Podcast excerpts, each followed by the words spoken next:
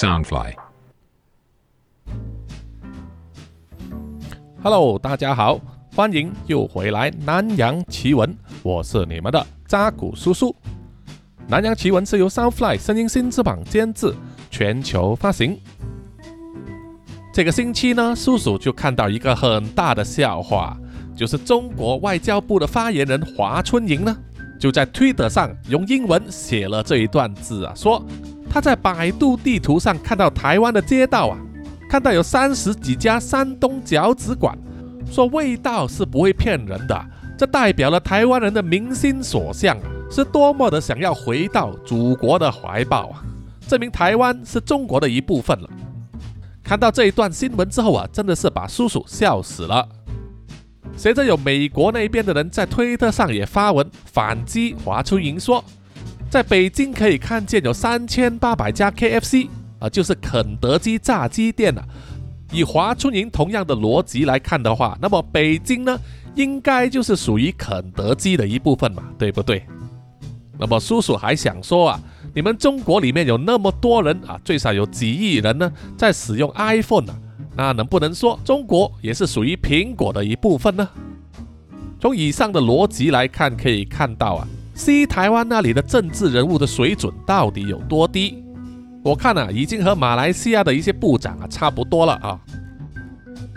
然后还有另外一则新闻，就是说百度地图里面呢私自做了一条什么京台铁道啊，从北京呢可以坐高铁直达台湾，还从福建省的海边呢直接画了一条线呢、跨过海峡通到台北。看到这则新闻之后啊，如果真的有西台湾人民呢相信在二零三五年他们可以乘坐高铁从北京来到台北的话，那么欢迎他们呢全家去尝试哦，让他们尝试一下泡水的感觉。而依叔叔的个人所见呢，哦，并没有统计数字显示啊。不过我觉得呢，很多西台湾人民啊其实是旱鸭子，是不会游泳的。即使他们穿了泳装，站在泳池或者海滩上拍照，也纯粹只是拍照而已。啊，叔叔在马来西亚呢，其实也见过很多啊，这一些中国大妈呢，真的只是在海边和泳池摆拍而已啊，根本没有碰过水啊。那么欢迎他们呢，就坐高铁啊，跨海啊，看能不能到台北吧啊。本集的故事呢，是由听众 Linda 赞助解锁成为主角的这个成就哈，非常感谢 Linda，叔叔祝福你呢，永远青春美丽啊，快乐安康哈，快乐呢，人自然就漂亮了。也希望有更多的听众呢，能够像 Linda 一样啊，赞助支持叔叔呢，做好南洋奇闻这个 Podcast 节目。好，我们马上进入故事的主题。趁着暑假的时候，Linda 一个人从台湾飞到马来西亚做背包旅行。在出发之前，她已经进行了详尽的资料搜索，排好了行程，准备了她的照相机和 GoPro，希望能够拍摄整个马来西亚东海岸的景色，制作成她个人的 Vlog 或者是影集。在她整个旅游行程之中，最后一部分呢，就是要去到马来西亚东北部的城市，叫做瓜拉登加楼，去探访她远嫁到那里的姑妈。其实 Linda 只有在很小的时候见过姑妈好几次，唯一对她的印象啊，就是这位姑妈呢非常的热情，而且在农历新年的时候啊，分给她的红包里面的钱都比较多，所以让她留下了印象。这一次借旅行之故，顺便去探访她，其实也只是想啊，借一个亲戚的地方借住几天，心中不免有点担心呢，这位姑妈到底还记不记得她？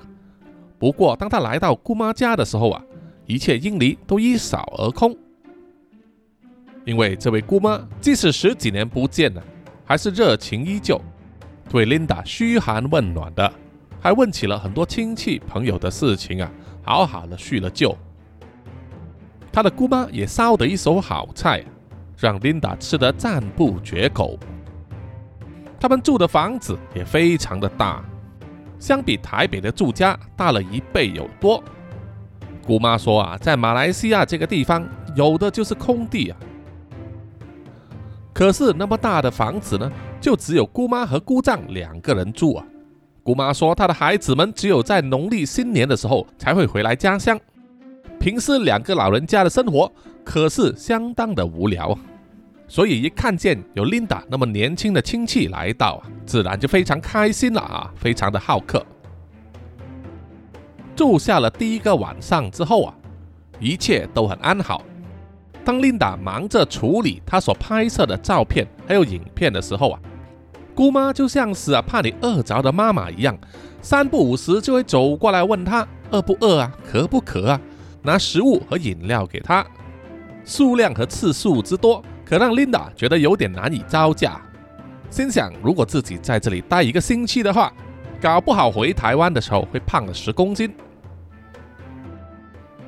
在 Linda 住下来的第二天上午，他看见了姑丈匆匆忙忙的出门了，临走前还和姑妈一直在交代，像是有什么重要的事情，而姑妈也一直跟姑丈说，叫他不要担心，先去办自己的事吧。等姑丈走了之后啊，Linda 才问她的姑妈到底是怎么一回事。原来姑丈所经营的种植园呢，出了些事情啊，里面的外劳呢起了纠纷，必须马上去处理。而刚好今天呢，又是一个非常重要的拜拜日子啊，姑丈可能无法及时赶回来，姑妈就叫他不要担心，由姑妈一个人做代表出席呢，也不成问题的。到了下午的时候琳达就看见姑妈忙里忙外的，要把很多祭品呢搬上她的车。除了拜拜用的香、蜡烛、纸钱之外，还有很多食物，包括一只鸡、一只小乳猪。那么大的阵仗啊，对琳达来说还是第一次看见啊。可见姑妈他们非常重视这个拜拜的日子，就不知道她拜拜的是什么神了。突然间，姑妈在搬东西的时候啊，喊了一声：“哎呀，哎呀！”于是琳达马上走上前去查看，原来是姑妈的左脚呢，突然间抽筋，痛得坐在地板上。琳达慌忙的扶着姑妈回到椅子上坐下，再给她的小腿做按摩和擦上一些药油。过了一阵子之后啊，抽筋才结束，琳达也算是松了一口气呀。可是，在抽筋之后啊，姑妈依然要忙祭品的事情。看着她走路一拐一拐的，Linda 觉得怪心疼的，于是啊，就毛遂自荐说可以帮忙。除了帮忙把东西搬上车之外，他说他还可以帮忙呢。到了公庙之后，再把这些东西搬下来。反正啊，自己住在姑妈家，吃了好几顿饭了，总得做一点事情啊，报答一下。姑妈听了之后啊，想了想，觉得应该没有问题啊，于是就答应了，让琳达陪同她出席这个拜拜仪式。只不过啊，这一趟陪同姑妈去拜拜的旅程将会发生的事情啊，是琳达始料未及的。在出发之前，姑妈就交代了琳达要穿上长袖衣和长裤，脚下也要穿拖鞋。那么其他必要的东西呢？姑妈家都有准备。到了傍晚，差不多五点半，他们两个人吃过晚饭之后啊，就准备出发了。就由姑妈呢负责开车。对于晚上去拜拜的事情啊，Linda 并不陌生。其实有蛮多宫庙呢都会在晚上做拜拜的哈。让他意想不到的是，这一间拜拜的宫庙呢。并不在城市里面，而是需要开车超过一个小时，而且还必须坐船出海。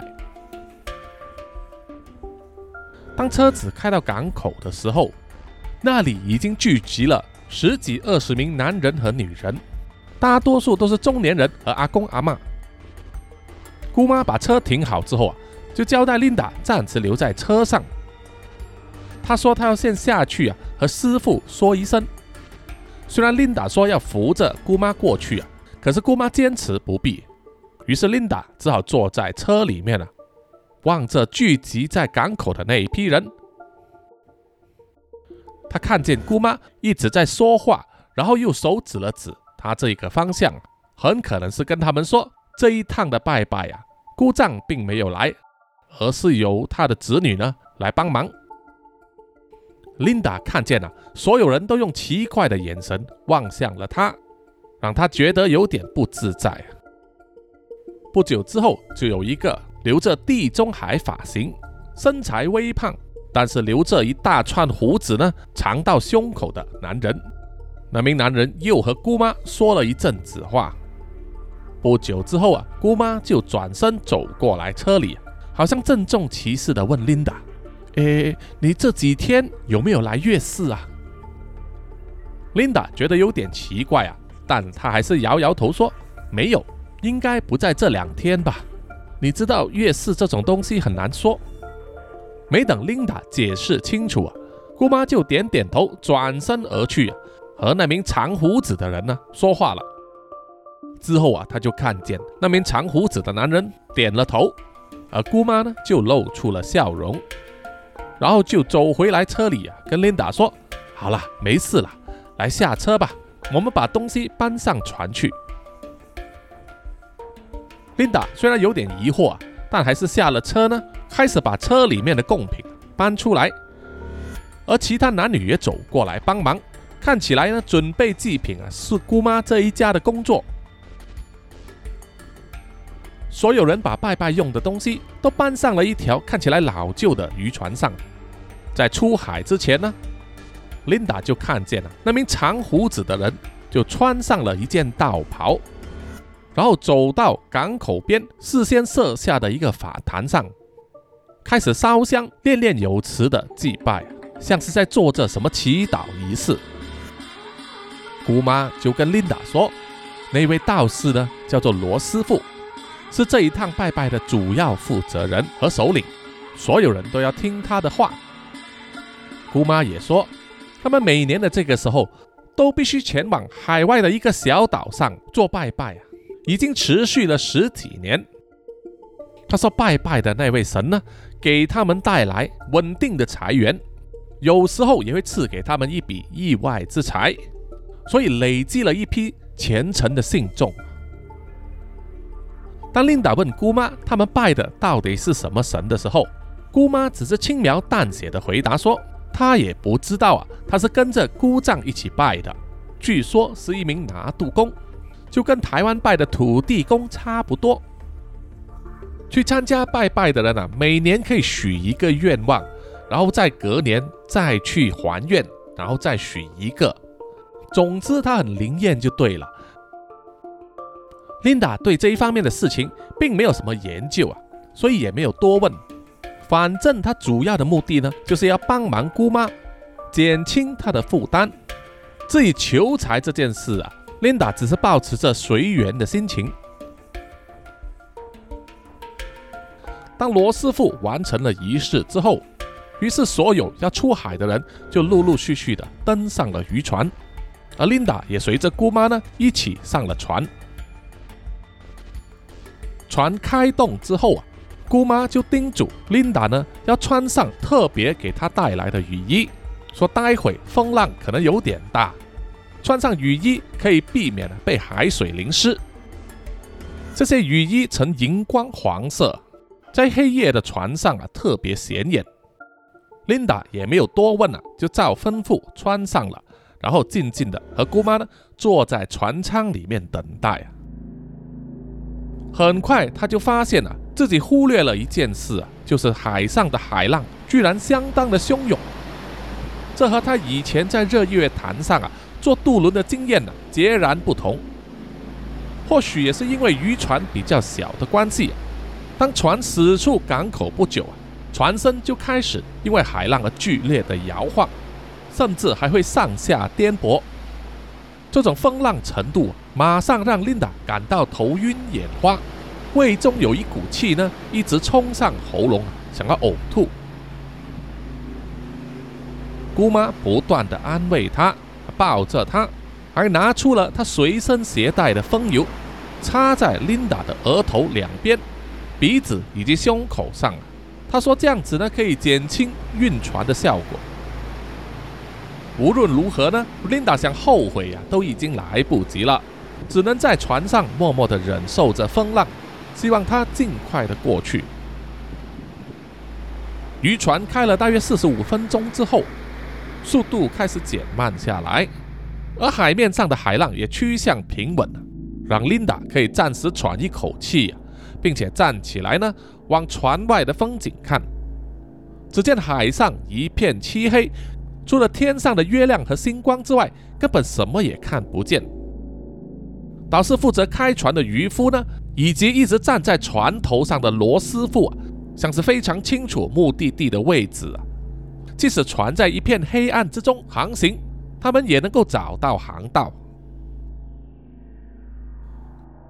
又这样子，大约过了十分钟之后，渔船停了下来。琳达看见了船上所有的中年人都兴奋地站了起身，走到船子外面了。姑妈也跟琳达说，他们已经到了。于是他们就站起身，再次往外看。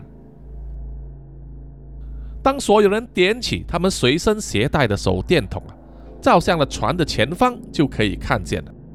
前方是一片退潮后的浅滩，露出了隐藏在海底下的礁石。而浅滩的尽头呢，就是一个小岛，长满了密密麻麻的树林。这个时候啊，只见。罗师傅啊，大声下令道：“好了，各位，就像往年一样，大家做好自己的工作就行了。我们有两个小时的时间，所以请大家手脚利落一点，同时也要互相帮忙，让今年的拜祭也能够顺顺利利。”说完之后啊，船上的所有人都大声的同意了，然后就陆陆续续的下了船。因为是退潮的关系，渔船无法太靠近小岛，所以每个人下船的时候呢，海水都淹到了腰部。那些男人们就把事先准备好要带上岛里面的贡品，装在一个尼龙箱之后绑紧啊，然后就吊在扁担上。有两个两个人呢负责抬动一个箱子，而像 Linda 姑妈以及另外两名中年妇女呢。用手去提以防水塑胶袋装着的东西。当琳达的下半身淹在海水里面的时候啊，她感到一阵冰冷，让之前的晕船感一扫而空。她一面提着一个塑胶袋，另一手扶着姑妈，两个人慢慢的跟着大队往前走。越靠近小岛啊，水位也越来越低。走过了布满小石子以及碎贝壳的退潮沙滩之后，接着就是一段布满碎石子的石路。在这里啊，琳达就感到脚趾呢传来一阵痛楚啊。原来这些小礁石呢都非常的锋利啊，只要走路的时候一不小心踢起了小石头的话，就很容易刮伤从拖鞋里面露出的脚趾。姑妈察觉之后啊，就马上问琳达有没有事情啊。琳达只是苦笑着摇摇头说：“没事的，等待会上岸之后啊，她可以再贴一些 OK 绷。”好不容易走完这一段碎石路啊，搭上了黄泥土地上，而周围呢都是密密麻麻的树林。走在最前面的船长呢，头上戴着探照灯，然后右手挥着八冷刀。把阻挡在他们前面的那些杂草和树枝呢砍倒，为所有人开出一条路。而跟在船长身后的就是罗师傅啊，他一手握着插了三支香和两根蜡烛的香炉，另一只手拿着一个铃铛，一面念咒，一面摇着铃铛。而其他人就默默地跟在他的身后，鱼贯而行。琳达走在树林里面呢，她一直向四周张望。两旁的树林都是一片漆黑，传出了阵阵的虫叫声，气氛显得格外的诡异啊！很快，他就汗流浃背了，因为他们身上都穿着雨衣，并不透风，这让他心跳加速，呼吸急促。心中不断的唠叨着：到底还有多久才到呢？也在这个时候啊，琳达开始感到自己的肚子有一点不妥，好像是某根肠子呢在轻轻的抽搐，这感觉和吃错东西呢是不一样的，而反而更像是月经要来的前兆。琳达心想啊，不会是那么巧吧？明明根据自己的计算，至少要两三天之后才来的，大姨妈怎么会选在这个节骨眼的时候来找她呢？在这个所有人都行走着的时候啊，琳达只希望呢能够快点到达目的地啊，找一个机会检查一下。他们一行人在树林里走了十分钟之后，就来到一片草地上，地上长出来的茅草啊，看起来已经有一米那么高。这个时候又听见罗师傅大喊说：“好了，我们到了。”大家各就各位，开始工作吧。于是琳达就看见了所有的男人呢，开始各自工作，放下了他们的扁担，从箱子里面啊拿出东西和工具啊。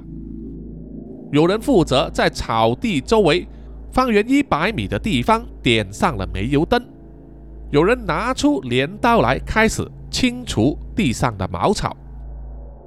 在灯光下，琳达才看见了草地中间有一间小小的庙，而罗师傅呢，就和船长啊，捧着香炉以及一些祭拜用的东西，走进了小庙里面。这个时候，姑妈就交代琳达收拾割下来的茅草，把所有茅草呢，都装进黑色的垃圾袋里。说在临走之前呢，他们会放在一旁和垃圾一起烧掉。那个割草的大叔呢，手脚非常利落，在他挥动着锋利的镰刀之下，高高的野草应声而倒啊，很快就清理了一片范围啊。然后他就转过头来，对着琳达大声的喝道：“哎，小妹，快点帮忙收拾啊！”琳达听了之后啊。也只好乖乖的用戴上手套的手抓起了茅草，收集到垃圾袋里。在收这收这的时候啊，Linda 难免要左右张望。这个时候啊，她突然发现了自己右边的树林里，好像有一双发亮的眼睛正在瞪着自己啊，让他不由自主的停下了手，呆呆的望向了那个方向。他心里在猜想。那双发亮的眼睛会是什么动物呢？是兔子、松鼠还是狐狸吗？想到狐狸，他就想到豺狼，接着甚至会想到老虎。越想他就越害怕。这个时候，割草的大叔又大声的叫了琳达一声，催促他要快一点。琳达点头回应之后，再转过头回去看，发现那双眼睛。已经消失了。接着，当他蹲下身去抓起一把茅草的时候，那一撮茅草突然间动了起来，吓得琳达大叫一声，把手上的东西都往外甩开。啪嗒的一声，从他的手上掉到地上的茅草堆里窜出了一条小蛇，快速的在地上游走啊，却在几秒钟之后。被割茅草的大叔呢，用镰刀割成两段了。姑妈赶忙跑上前来安慰琳达，跟她说没有事的，她来过这里很多次了，岛上是没有毒蛇的。可是即使如此，琳达还是吓得魂飞魄散了。而割茅草的大叔就对琳达投以嗤之以鼻的眼光，然后继续的割草。看到这般模样啊，姑妈就笑着啊说：“她会陪琳达呢一起收茅草，帮她壮壮胆。”琳达只能苦笑着接受了。毕竟啊，在这个岛上，除了姑妈以外，她一个人也不认识啊。只要发生什么事啊，她唯一能够依靠的就只有姑妈了。好不容易收完了所有的茅草，已经装满了十几个黑色的塑胶袋啊。琳达就和姑妈呢，把这些塑胶袋堆在一棵树的树下。这时，他们看见了那些中年人呢，把那座小庙周围都打扫干净了，也在庙前设下了法坛，法坛后面铺了很多报纸，相信是给待会呢他们拜拜的时候下跪用的。姑妈就带着琳达走到小庙的前面，往里面偷看。只见这座小庙里面呢，供奉的并不是一座神像，而是地上的一个石碑。石碑上刻着密密麻麻的字啊，有中文字，也有一些英文字母。可是这些英文字呢，Linda 都完全看不懂，应该不是英文的文法。有信众呢，就用小毛笔沾上了金色的油漆，把石碑上已经脱色的文字呢，再次涂上金色。也有信众把所有的贡品在石碑前面一字排开。再插上了一整排香烛，看起来非常的壮观。这个时候，突然间，Linda 又觉得腹中一痛啊，让她忍不住皱起眉头来。姑妈就关心的问了：“到底是什么事情啊？”Linda 只是摇摇头说：“没事的，可能是之前的晕船吧。”于是姑妈又掏出了她的风油给 Linda 去擦。当琳达把风油擦在太阳穴的时候啊，所有的信众都突然停了手，把视线都转向了他。琳达并不知道啊是什么原因，只是觉得有点毛骨悚然呐，忍不住后退了几步，然后他的后背呢就碰到了一个人。琳达吓得马上转身，原来他碰到的正是罗师傅。罗师傅瞪着一双大眼睛。双目不怒而威，他沉默了一阵子之后啊，才问琳达说：“小妹，你没事吧？如果觉得不舒服的话，就站到后排去，待会乖乖的跟着你姑妈拜就行了。”琳达还没做出反应啊，就被姑妈呢拉着回到了草地上，然后叫她坐在最后排的那一批报纸上。当一切就绪之后。罗师傅啊，大喊一声说：“好了，各位，全部都准备好了吗？时间不多了，我们要马上开始了。”接着就看见所有的信众呢，都慢慢的移步到了法坛后面的报纸堆上啊，蹲坐下来。然后啊，罗师傅就开始摇起手上的铃铛，念着不知名的咒语，念了大概几分钟之后啊。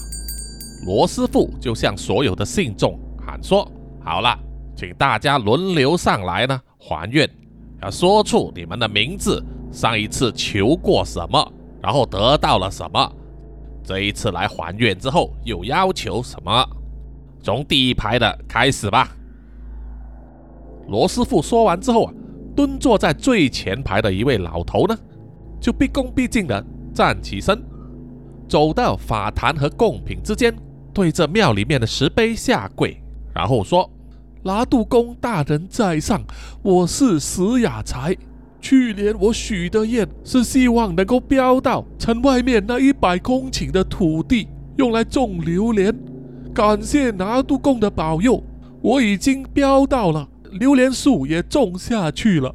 感谢拿督公，感谢感谢。”今年我求的是我的孙子能够以最高的分数完成博士学业，请拿督公保佑保佑。说完啊，老头就在那里做了三跪九叩，然后慢慢的退回原位，轮到下一个人上前跪拜。琳达静静的听着每一个人所说，他们去年所求的愿望啊。几乎都是钱啊、生意啊、土地啊、房子这一些钱财，也有祈求孩子或者孙子的学业或者是工作顺利的。看起来似乎去年每一个所许下的愿望啊都能够成真，这未免太不可思议了。看着蹲坐在前方的人一个一个上前的还愿和许愿，这个时候琳达又觉得腹痛如绞。痛得她全身冒出了冷汗。这个时候，姑妈就问她到底怎么了。琳达就说啊，她觉得不舒服啊，想要回去船上。可是姑妈却说，等我还愿之后再走嘛，还有一个人就到我了。我去年许了愿，希望我的媳妇能够怀孕啊。她和我的儿子已经尝试了很多年都不能成功，但是自从我去年向拿督公许愿之后，现在我的媳妇已经怀孕七个多月了，所以我得一定要还愿才行。琳达的肚子痛得不行啊，她觉得自己很可能月经要来了。在离开港口之前，那名罗师傅啊就千交代万交代，确认了她没有来月经，才让她上船的。他不知道如果现在啊月事来潮的话，到底会有什么后果。琳达想要告诉姑妈，可是，一时之间又羞于启齿，就这样子拖拖拉拉，很快的，最后一个人呢也还了愿，轮到姑妈了。这个时候啊，罗师傅就高喊：“最后一位了，请到前面来还愿。”姑妈急急忙忙的站起身。而琳达却痛得坐在地上，根本站不起来。正当姑妈一面慰问琳达，一面要拉起她的时候啊，突然间周围吹起了一阵阴风，然后周围树林里的小鸟突然间一起啊，全部一面尖叫一面飞走，一时间吓得在场的所有人都目瞪口呆。而法坛上所有的蜡烛和香，一瞬间都全部熄灭了。罗师傅一看见啊，大惊失色，马上转过头来，用手指指向了琳达，大声的喝问他说：“你，你是不是来月事了？”琳达想要解释说，她的月事应该还没到，可是她的肚子已经痛得让她无法说话了。而其他参拜的信众啊。也转过头来对他投以恐惧的眼光。罗师傅对着姑妈大喝说：“快快带他离开，别让他玷污了这个地方。”姑妈被罗师傅喝骂之后啊，吓得全身一震啊，马上拉着琳达要离开草场。这时，一股强风从庙里面一直吹出来，卷动周围的沙石啊。吹得在场的每个人都难以睁开眼睛，不得不举起手来阻挡。接着，在这股强风之中，还夹杂了东西，开始从小庙里面吹出来。那些东西撞在人的手上之后，感到小小的痛楚。一名参拜的老人啊，翻过自己的手掌来查看，发现随着古庙里面的风吹出来的，居然是一只又一只。青绿色的蚱蜢，每一只都有手指般那么长。这些蚱蜢不但啃咬他们的手指，他们腿上锋利的钩子还划破了他们身上的皮肤。老人吓得大叫啊，急忙用手破开手上的蚱蜢，可是粘在他身上的蚱蜢越来越多，甚至还布满了他整张脸孔，啃咬他的眼睛、耳朵和鼻子。有些蚱蜢还钻进了他的嘴巴里面，痛得他高声惨叫。接下来的一幕啊，把琳达吓呆了。一大群的蚱蜢围着古庙周围的草场呢，不断的在盘旋飞舞，而每一名原本跪在地上的信众都被蚱蜢袭击，一面尖叫，一面四处乱窜，或者挥舞他的手脚，想要把身上的蚱蜢甩开。有的蚱蜢钻进了他们的衣服里面的，迫使他们脱下了雨衣和上衣，然后疯狂地挥舞着衣服啊，想要驱赶那些蚱蜢。有好几只蚱蜢也飞到了琳达的身上啊，吓得她疯狂地把它们拨开。当他转头要向姑妈求助的时候，却看见姑妈虽然叫着他的名字啊，可是她的眼睛、鼻子和嘴巴已经塞满了蚱蜢。非常的恐怖，吓得琳达高声尖叫啊。接着传来一阵火光，热气就在琳达的头上吹过，把她的好几根头发也烧焦了。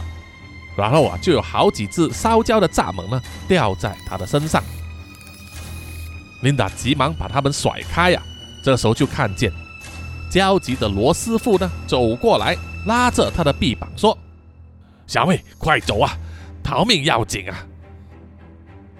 琳达站起身之后啊，大声说：“可是我的姑妈。”罗师傅推着琳达的背部啊，跟他说：“太迟了，救不了了，快往船的方向逃，能救一个是一个。”说完，罗师傅就把右手握着的米酒瓶往嘴里灌，然后向左手握着的好几支蜡烛呢喷洒出去，喷出了一条巨大的火柱，所有被火碰上的蚱蜢随之烧焦倒地。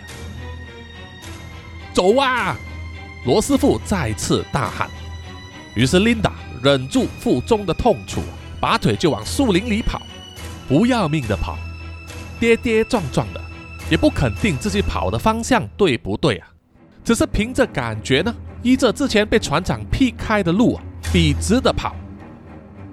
跑了不知道多久之后啊，琳达觉得上气不接下气啊，她的步伐开始慢了下来。而且全身非常的闷热，于是她把身上穿着的雨衣脱下，一时感觉清爽了许多，然后继续往前走，走着走着，终于来到了树林的边缘，脚下不再是黄泥地啊，而是碎石子路了。琳达一面喘着气啊，一面在海上寻找渔船的踪迹，在月光之下，依稀可以看见了。只点着一盏灯的渔船就在浅滩之外，于是琳达就继续往渔船的方向走去。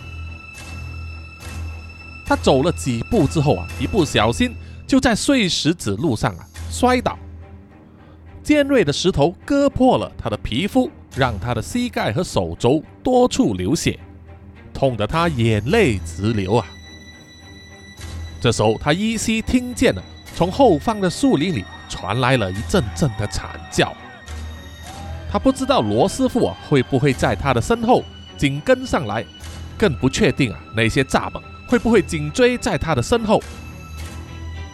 于是琳达咬紧牙根，在烧石堆上慢慢的爬起身，继续一拐一拐的往前走。好不容易走完了烧石堆，来到被海水侵蚀的浅滩上。水位好像比他们之前来的时候高了些，而琳达并没有顾虑那么多。她现在唯一要做的就是跟从她的本能啊，就是要逃命。当她的脚跟开始踩到海水的时候，突然间他的脚好像被某种东西抓住了，让他整个人差点摔倒。幸好他及时呢用双手撑住。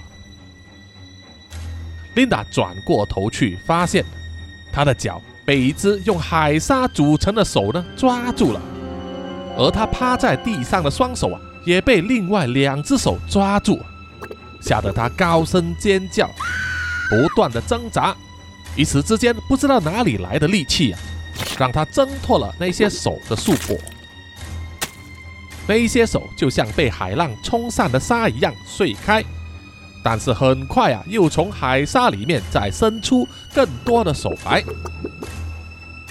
琳达手脚并用啊，一面爬一面踢，不让那些海手抓住他。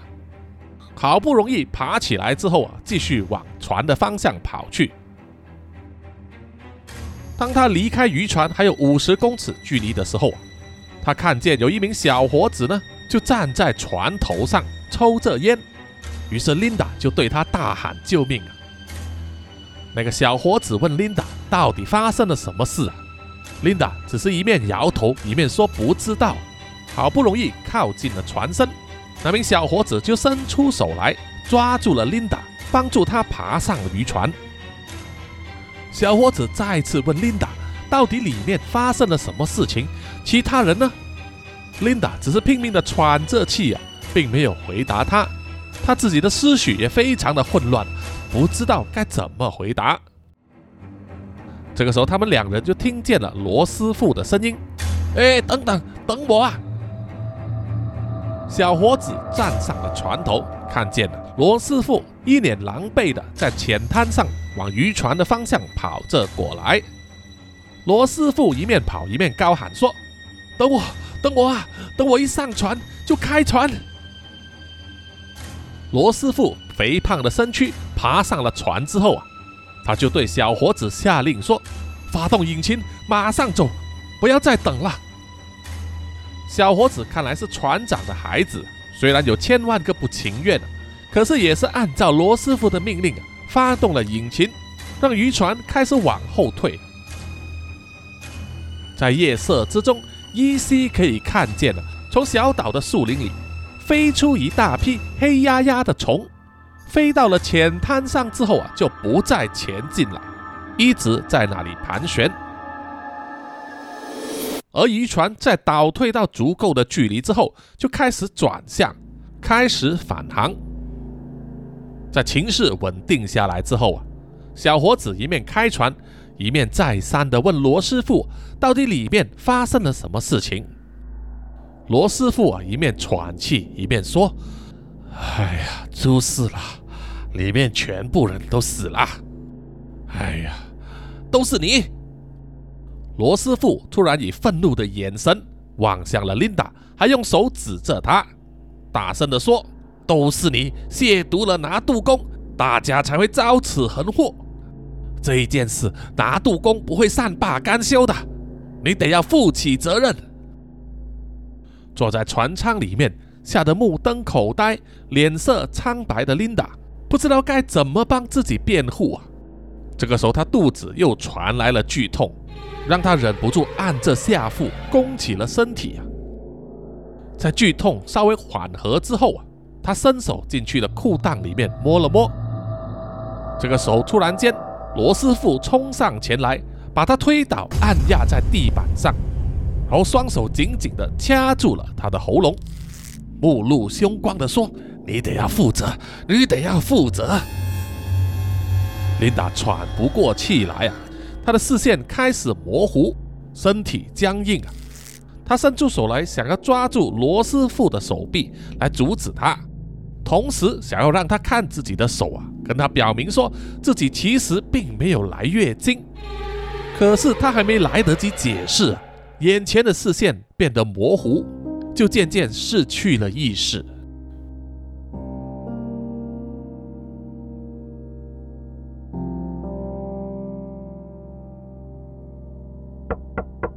传来了一阵敲打窗口的声音，把琳达惊醒了。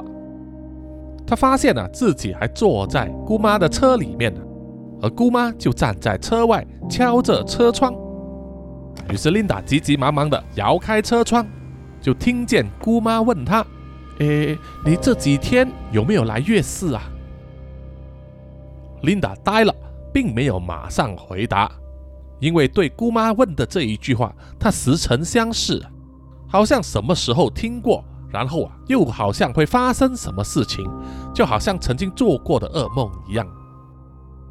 见琳达没有回答，姑妈又再郑重其事地问一次：“到底她这一两天有没有来月事？”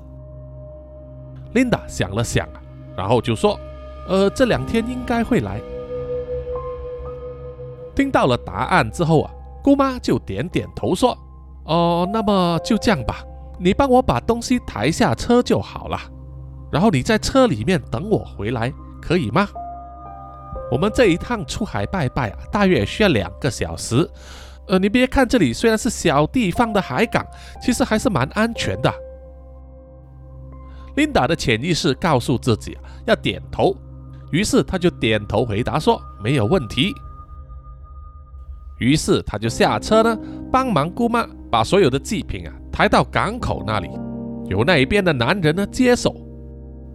当罗师傅啊准备在法坛上做法事的时候啊，琳达就回到了姑妈的车上，摇下了车窗，看着他们呢做那一场法事，然后一个个坐上了渔船出海去了。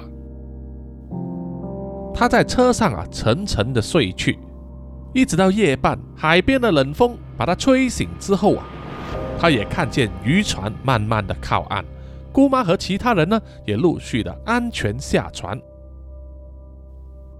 姑妈回到车上的时候，笑着问琳达说：“哎呀，真是辛苦你了，让你等了那么久。”琳达笑着回答说：“啊，没事没事，你的拜拜顺利吗？”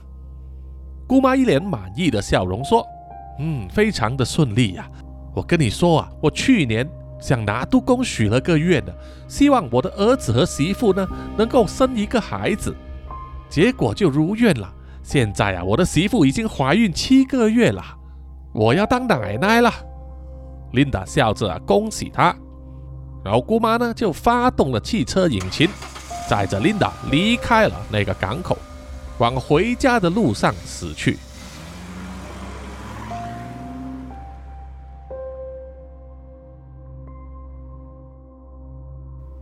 好的，本集的南洋奇闻就到此结束了哈，谢谢各位听众的收听。有什么意见或者留言回馈的话，欢迎到南洋奇闻以及 Ghost Maps 的 IG、Facebook、YouTube 啊、Apple Podcast 啊以及 Mixer Box 那里呢，给我们留言点赞哈，谢谢大家。Ghost Maps 中文可以叫做鬼地图或者是幽灵地图，是一个以沉浸式的叙事方式。用浅白的口语为你呈现发生在东南亚的各种超自然现象的英语 podcast。这个 podcast 系列的内容和故事灵感百分之百来自真实人物的亲身经历，而且都发生在新加坡、马来西亚、菲律宾、印尼和泰国。现在呀，已经是粉丝们最爱的 podcast 之一。